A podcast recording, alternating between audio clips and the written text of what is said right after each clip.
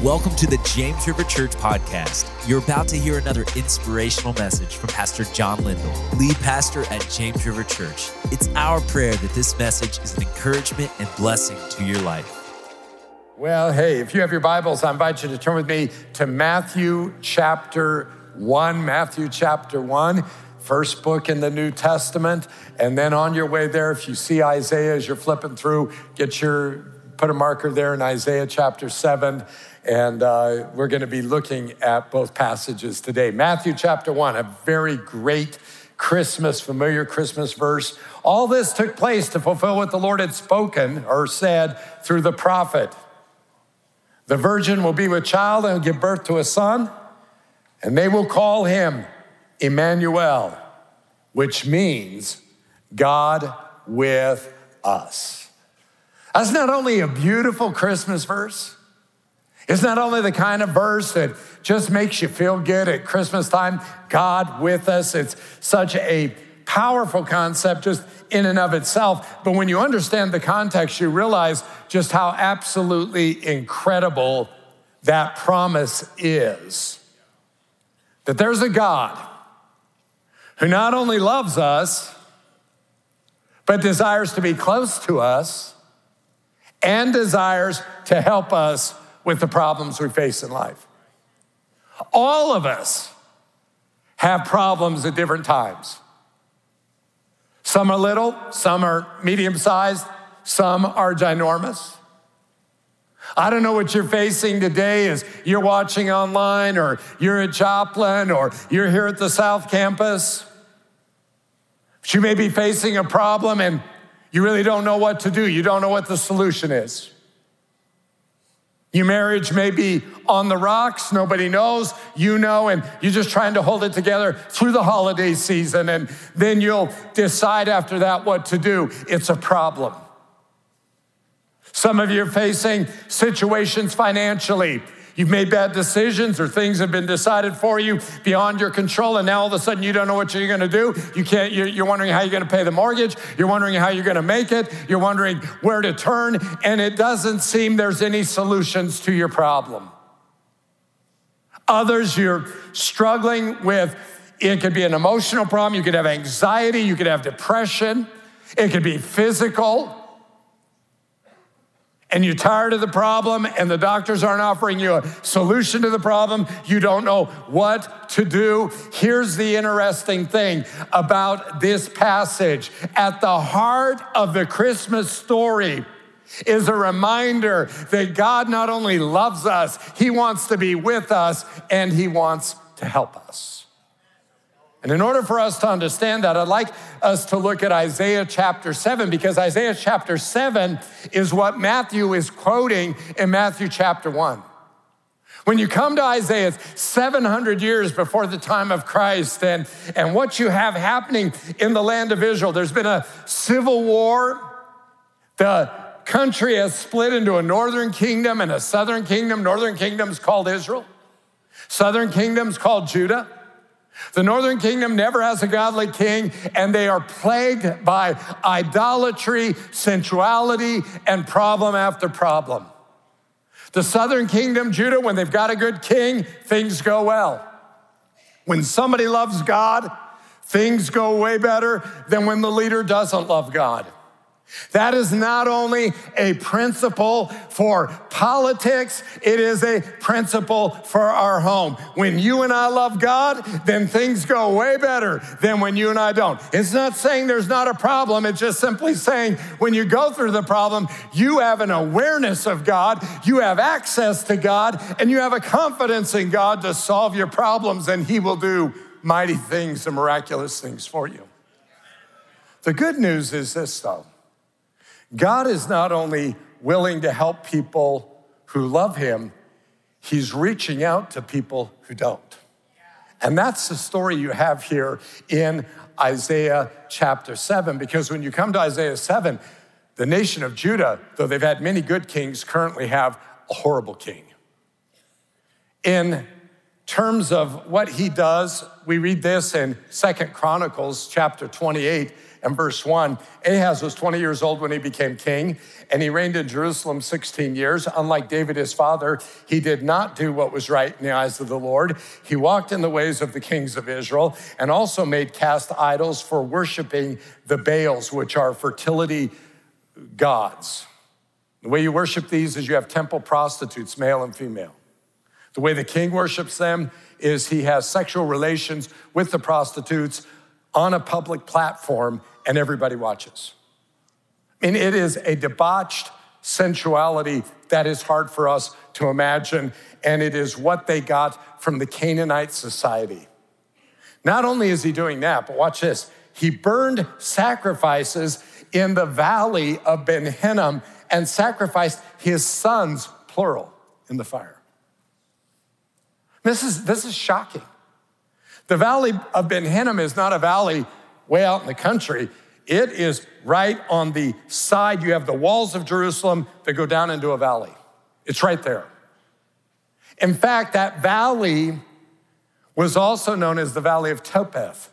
The word Topheth, drums. It's the Valley of Drums because what they would do to shield the city from the screams of infants being sacrificed in the fire, they would beat a drum to drown out the cries of the infants. It's, it's really shocking. This is this king.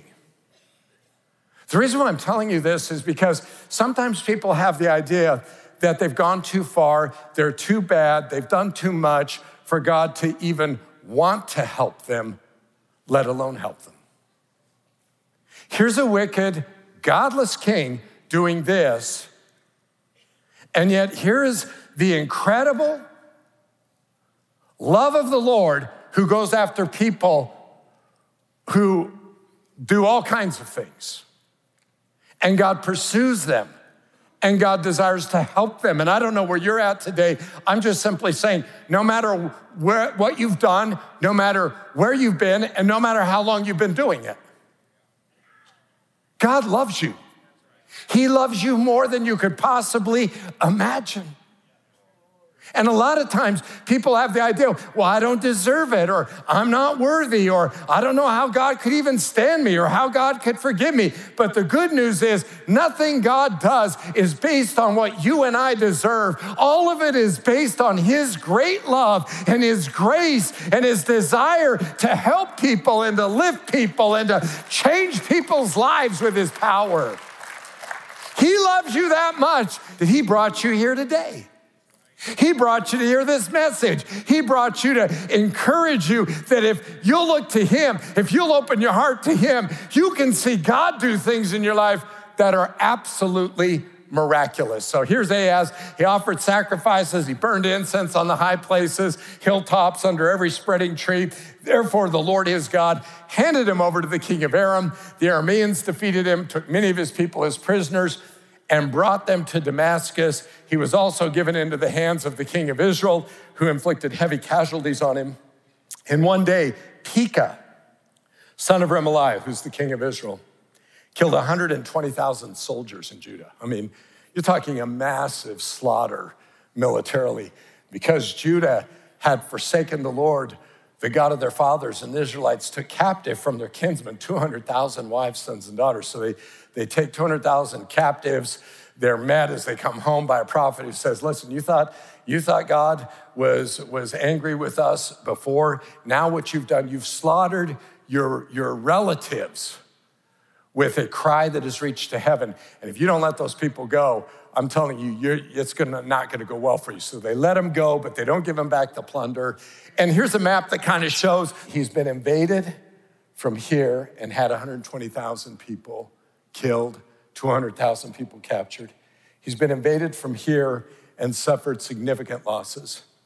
We're going to read in a minute, he's invaded from Edom from the southeast, and they take captives. And then he's invaded from the Philistines this way, and they're taking captives. So, literally, everywhere he turns, there's problems.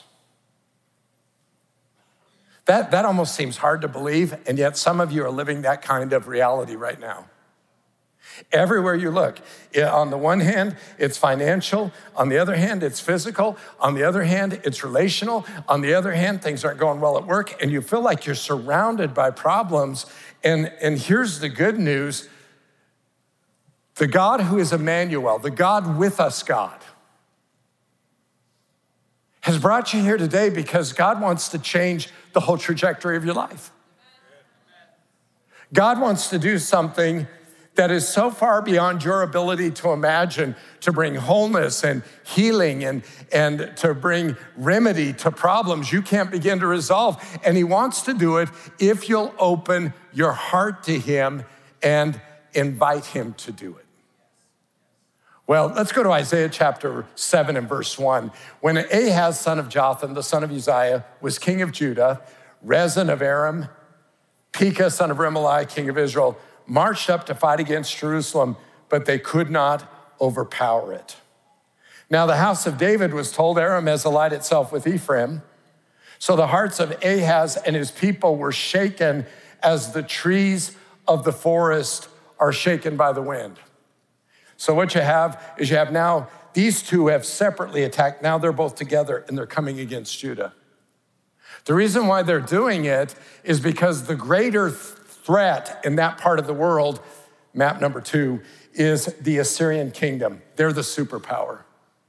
And here's what's happening is Syria or Aram and Israel are saying, if we're going to defeat them, this whole region needs to stand as one and needs to stand against the Assyrians. So they've gone to Ahaz and they've said, listen, we want you to form an alliance with us. And he said, not happening. He feels the Assyrians are stronger than these two or the three of them together. And he is, in fact, probably right. So he won't join them. So they're going to attack him.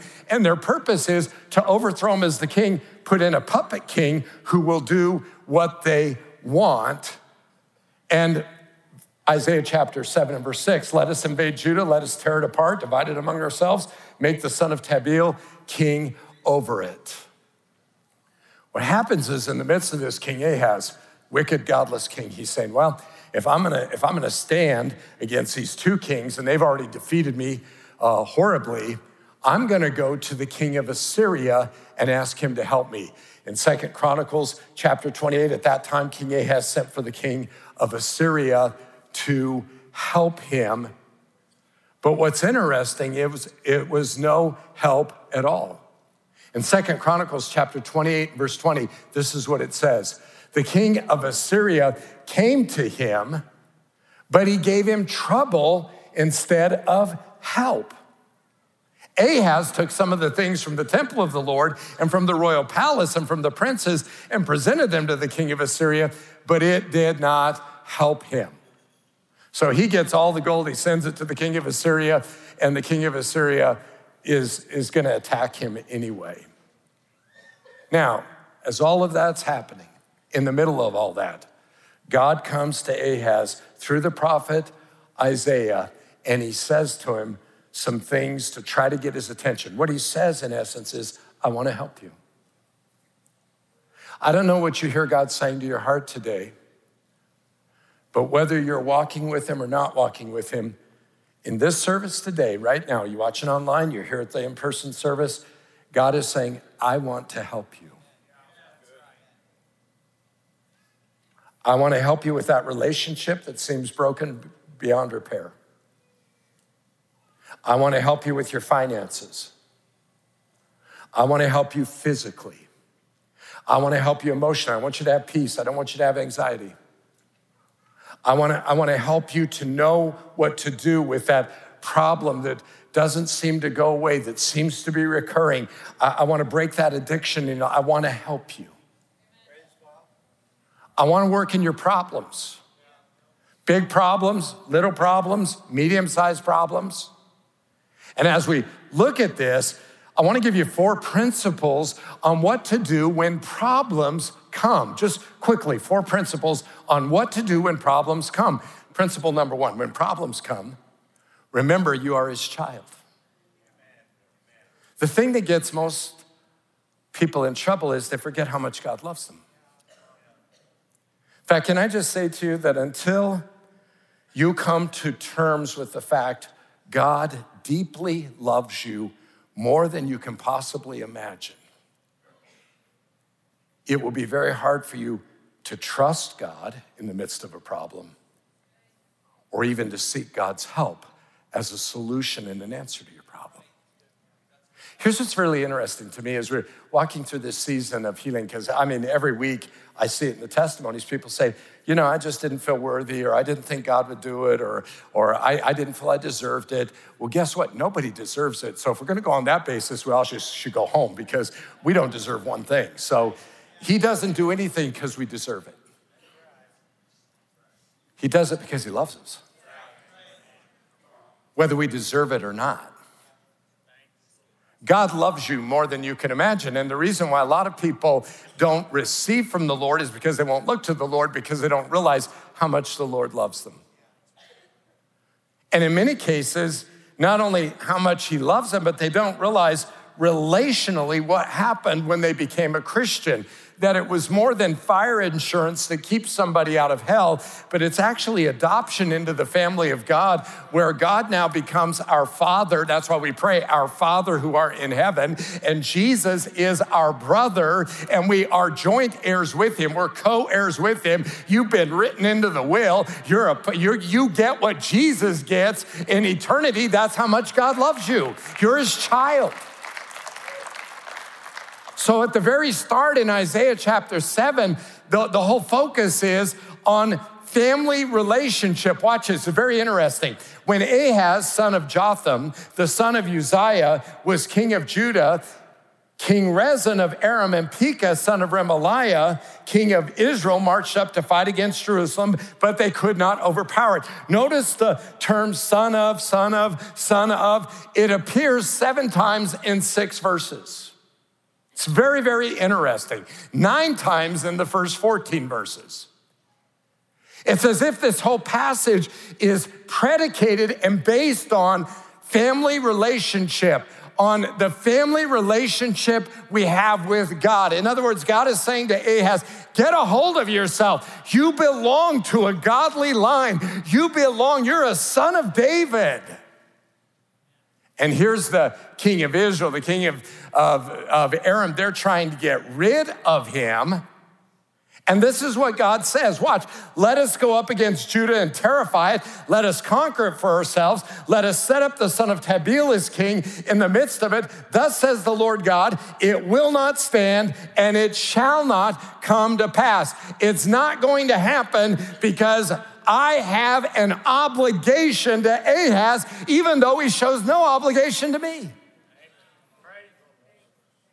Listen, what does the Bible say in the New Testament? I don't have it in my notes, so you just have to take my word for it. When we are faithless, he is faithful, for he cannot deny himself. This is the good news of Emmanuel, God with us. It's not it's not how good you did at your devotions this week that gets you God's help in your situation. Now, listen, um, there's things that happen when you and I, it's easier to trust God and it's easier to hear from God when you're walking close to God. But the enemy has convinced some of you God's not going to help you because of your track record in serving God. And he's disheartened you from seeking God and he loves it that way. And it's not reflective of all at all of how God views you.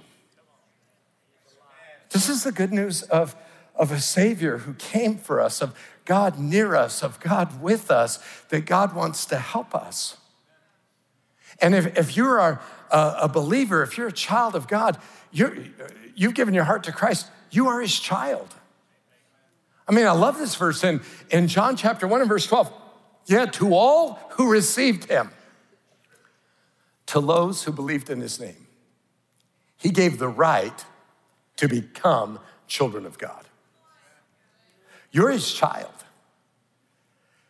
And let me show you something, uh, remind you of something. It shows how gracious God is because God makes this promise to help Ahaz. And what is Ahaz? He's a godless, wicked king. Now, listen, I'm not, I'm not suggesting that doesn't matter how you live and do what you want and God will bail you out every time. I'm just simply saying that you're here today because there's something inside you that says either I want to get close to God, I want to walk with God, and some of you are trying very hard and, and not as successful in your own efforts as you'd like to be, which I think is true of most people. And God loves you, and He cares for you. And if it was dependent upon on your track record to get an audience with God or get help from God, most people would be bereft, you'd be without. But God loves you so much, and He has relationship with you, and He wants to help you. Some of you need to hear that today because you're wondering if He will, and the answer is not only will He, He wants to. Number two, when problems come, the solution is spiritual, not physical. Now, this is, this is a principle that that you see throughout Scripture, but it's really incredible how it's put together here. Then the Lord said to Isaiah, Go out, you and your son, Shear Jashub, to meet Ahaz. Say to him, Be careful to keep calm and don't be afraid. Do not lose heart because of these two smoldering stubs of firewood, because of the fierce anger of Rezin and Aram and of the son of Remaliah. Do you know what? God is saying, okay, Ahaz, part of your problem is you're looking at this in the natural. And when you're looking at it in the natural, you're saying, well, they did this to me before and they can do it again. And they're super powerful and, and they're going to come against me and they're, I, I may be destroyed. You're looking at it in the natural. God is saying, supernaturally, when I look at them, what I see them as is I see them as two smoldering stubs of firewood. You, you say, what's, what are we talking about there? You burn, how many have a real fireplace in your house. Debbie wishes we did, and we don't, and I love it, but um, I like a real fire. I just don't like have to keep up after it. So, anyway, but you get the you get the leftover parts of the log. You know, in the morning there's you know a few stubs, or if you have a fire pit, a few stubs. And what are you going to do with them? You can, if the embers are still hot, you can push them together and restart the fire. But if the fire's gone out, it's pretty much, they're done, right? They're trash. You're not gonna, you're not gonna make a bowl out of them. You're not going to build a, uh, anything with them. They're useless. They're worthless. They've been spent. They're of no value. That's what he's saying here. Listen, their best day is done.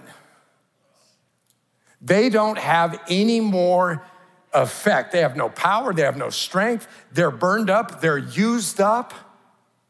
And Ahaz is looking at the problem through natural eyes.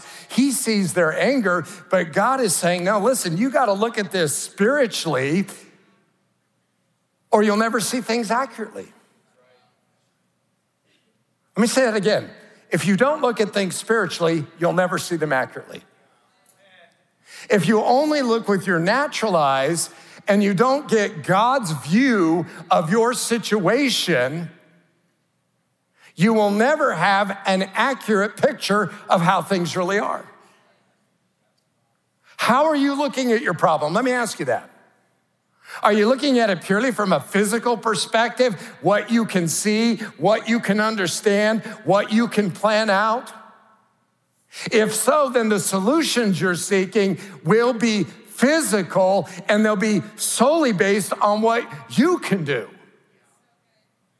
And when you and I do what we can do in the natural, and we don't include God in the situation, and we don't see it supernaturally, we're gonna end up with less than what God would have had for us, or we may absolutely make a massive mistake. Here's Ahaz's advisors, and they're saying, hey, listen, you better act, you better go to the king of Assyria, make an alliance, or you're gonna be wiped out. And Isaiah comes and Isaiah says, Stop. Ahaz, you're not looking at this in a supernatural way. You're not looking at it through spiritual eyes, you're looking at it through physical eyes. And the problem is not primarily political. The problem and the solution is not primarily military strength or strategy. The problem is not that you don't have the creativity. The problem is not that you don't know what to do. The problem is you're not looking to God. That's the problem. And he's trying to help him see listen, life at its core is spiritual, it's a spiritual battle. That's why Paul says we wrestle not against flesh and blood, but against principalities and powers and uh, the powers of this dark world and against the spiritual forces of evil in the heavenly realms. We, we face problems and, and we have these questions, but if we don't get a spiritual perspective, if we don't wait on God and say, God, what do you want me to do? If we assume we just know, we're gonna make a mistake most of the time. Because the answer is always primarily spiritual. This is why you pray about everything. This is why you seek God in everything. This is why you do what, what you can uh, to seek God every way you can and then wait on God. And a lot of times, God's way is very different from our way. I mean, look at this. This is obvious. Isaiah, the Lord said, Go out and meet your, with your son, Shear-jashub, meet Ahaz, say to him, Be careful to keep calm and do not be afraid, do not lose heart. And here's what it, here's how it, it reads Be careful not to do anything in the original. Don't do one thing. You know what? It's not always the answer, but often it's the answer. Just God's answer, just wait on me. You say, but I can't wait because if I wait, they'll attack. Just wait. You say, but if I wait, then how's something gonna happen? I gotta make it happen. Just wait. Well, I don't know how waiting is going to help anything. It's okay, just wait. Ahaz thought the answer would be to buy help. But here's what happened. I mean, look at this. Very interesting. The king of Assyria came to him, but he gave him trouble instead of help. Ahaz took some of the things from the temple of the Lord and from the royal palace and from the princes and presented them to him, but it did not help him. Nothing he does in the physical realm is going to help him. It's only going to make it worse. And the reason why is because it's a spiritual problem. That leads us to a third thing. When problems come, you must stand firm in your faith. God gives Ahaz this promise I'm going to help you. And all Ahaz has to do is one thing say, okay, I'll let you. Look at this in verse 9, very interesting. If you do not stand firm in your faith, you will not stand at all. In the Hebrew, this is a rhyme. It, it kind of, it would be like this trust or bust. I mean, it, it's a re- repetition. If you do not stand firm in your faith, you will not stand. If you don't stand, you won't stand. That's a, that's a word for some people today. God is saying, I want to help you, but if you don't trust me in this, you're not gonna, it's not gonna go well for you. That's not a judgment, that's just simply saying the facts. It's not like God's out to get you. It's just God saying, listen, there's one way out of this. The problem is not physical, it's spiritual. Your only solution is spiritual. And if you don't trust me, it is not going to go well for you. Now, I want you to think about this for just a moment. Your faith or lack of it has ramifications beyond what you can imagine on entities beyond you. My faith or lack of faith has ramifications, obviously, for Debbie, my wife, has ramifications for my kids, has ramifications for my grandkids, it has ramifications for you. Big ramifications. The way you serve God, you say, well, yeah, you're a pastor, so that makes sense. But no, you, in your situation, your faith has ramifications on your family, your extended family, on the place where you work, on your friends. It has ramifications. Think of this here's a wicked king who sacrifices his children in the fire. And God is saying, if you will just believe I'm gonna help you, that's all you have to do is just say, I believe you're gonna help me. It will affect the geopolitical situations of nations. It'll affect Assyria, it will affect Aram, it will affect Israel. One man's faith has that kind of effect far beyond his own, you know, 12 inch by 12 inch square where he's standing. I'm just simply saying what you and I believe or don't believe has, has a lot to do not only with what we experience, but what happens to the people around us.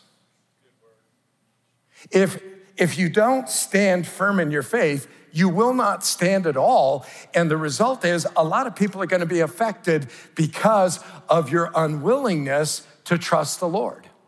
And what's so sad about this is Ahaz doesn't listen. Ahaz says, Nope, I'm, I, I just, I'm not going to trust God on this. He takes matters in his own hands. He makes an alliance with Assyria. It blows up in his face all because he's not willing to just sit back and say, you know what, I'm not gonna do anything. I'm gonna believe God. I'm gonna wait on him. I'm gonna trust him. And I'm gonna believe that by that one tiny little act on my minuscule little bit of faith, that God's gonna change not only my world, but the world of a lot of other people because he's God and I'm not.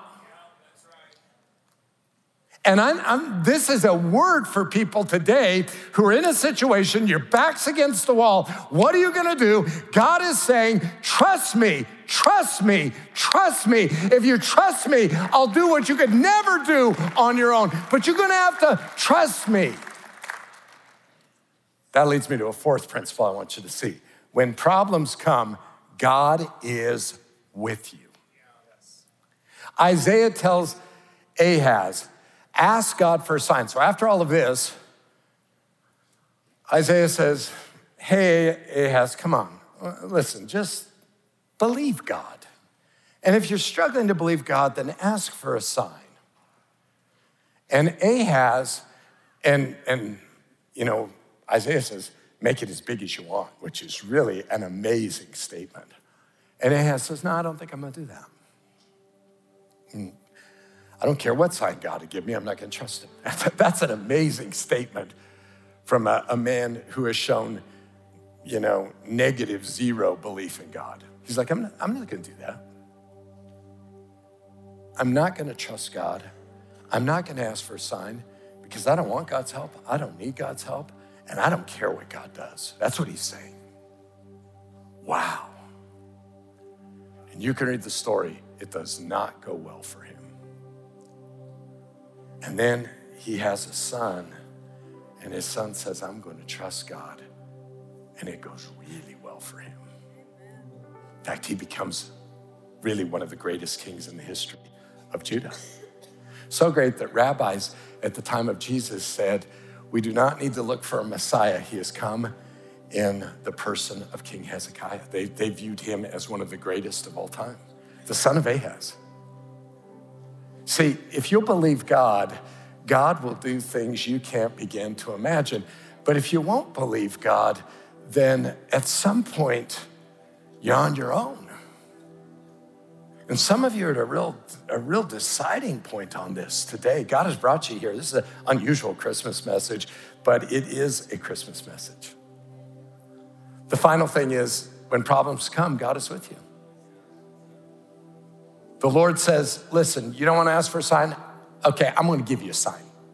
You know what the sign is? Therefore, the Lord Himself will give you a sign. The virgin will be with child and give birth to a son, and they will call him God with us. That's the sign. So, Christmas then becomes for you and I this sign that God wants to help us. That God, regardless of where we've been, what we've done, He's a God who reaches out to us. You could have been as wicked as Ahaz. Be hard to imagine that. But God still, God's not written you off. God's not done with you. God's not said, well, you, you're too wicked for me to help. No, God with us, God reaching out to you, God wanting to help you, God wanting to show you his power. And if you know him at all, how much more would that be true? God wanting to help you. You say, but I don't, I don't deserve the help. And people get caught up on this I, what I deserve, what I don't deserve. Listen, nobody deserves anything. So once, once we get to that point, we can understand that it's not about what we deserve, it's about what God does. That's why it's called grace. And this is the amazing love of God. It reaches out to people who don't deserve it. And, and the gospel is God with us, not because we deserve it, but because He loves us and He comes after us. God with us, not because we drew close to Him, though now we can through the gospel, but God with us because He drew close to us first. We love Him because He first loved us, the Bible says. God with us means God wants to help you, God is for you, God cares about you. And no matter what you're going through or ever will go through, you're never going to be alone. You're not alone today. Some of you feel like you're all alone. That's not true. God is with you. God is for you. God wants to help you. And the God who came on that first Christmas is the God who is with you on this Christmas. And He loves you and He cares about you and He'll speak to you and, and He will do things for you you can't begin to imagine. And He gave us the sign, and the sign is a baby was born in a manger who was God, so that God lived and moved among us and He was a human and He knew what it was like. He was fully God, but fully man, and, and He knew what it was to be tired and he knew what it was to be sad and he knew what it was to have a hard day and he knew what it was to, to watch people he loved suffer and he knew all of that and he was touched with the feelings of our infirmities and, and he did all of that that he might die for us as a sacrifice for our sin that when we put our faith in him we might know a life in him that we could never on our own have. God with us. God cares for us and he cares for you. So today wherever you're at Listen, look to Him. Whatever you're going through, look to Him. You say, I don't deserve it, doesn't matter. Look to Him. He's a God who wants to help us because He's a God who wants to be with us.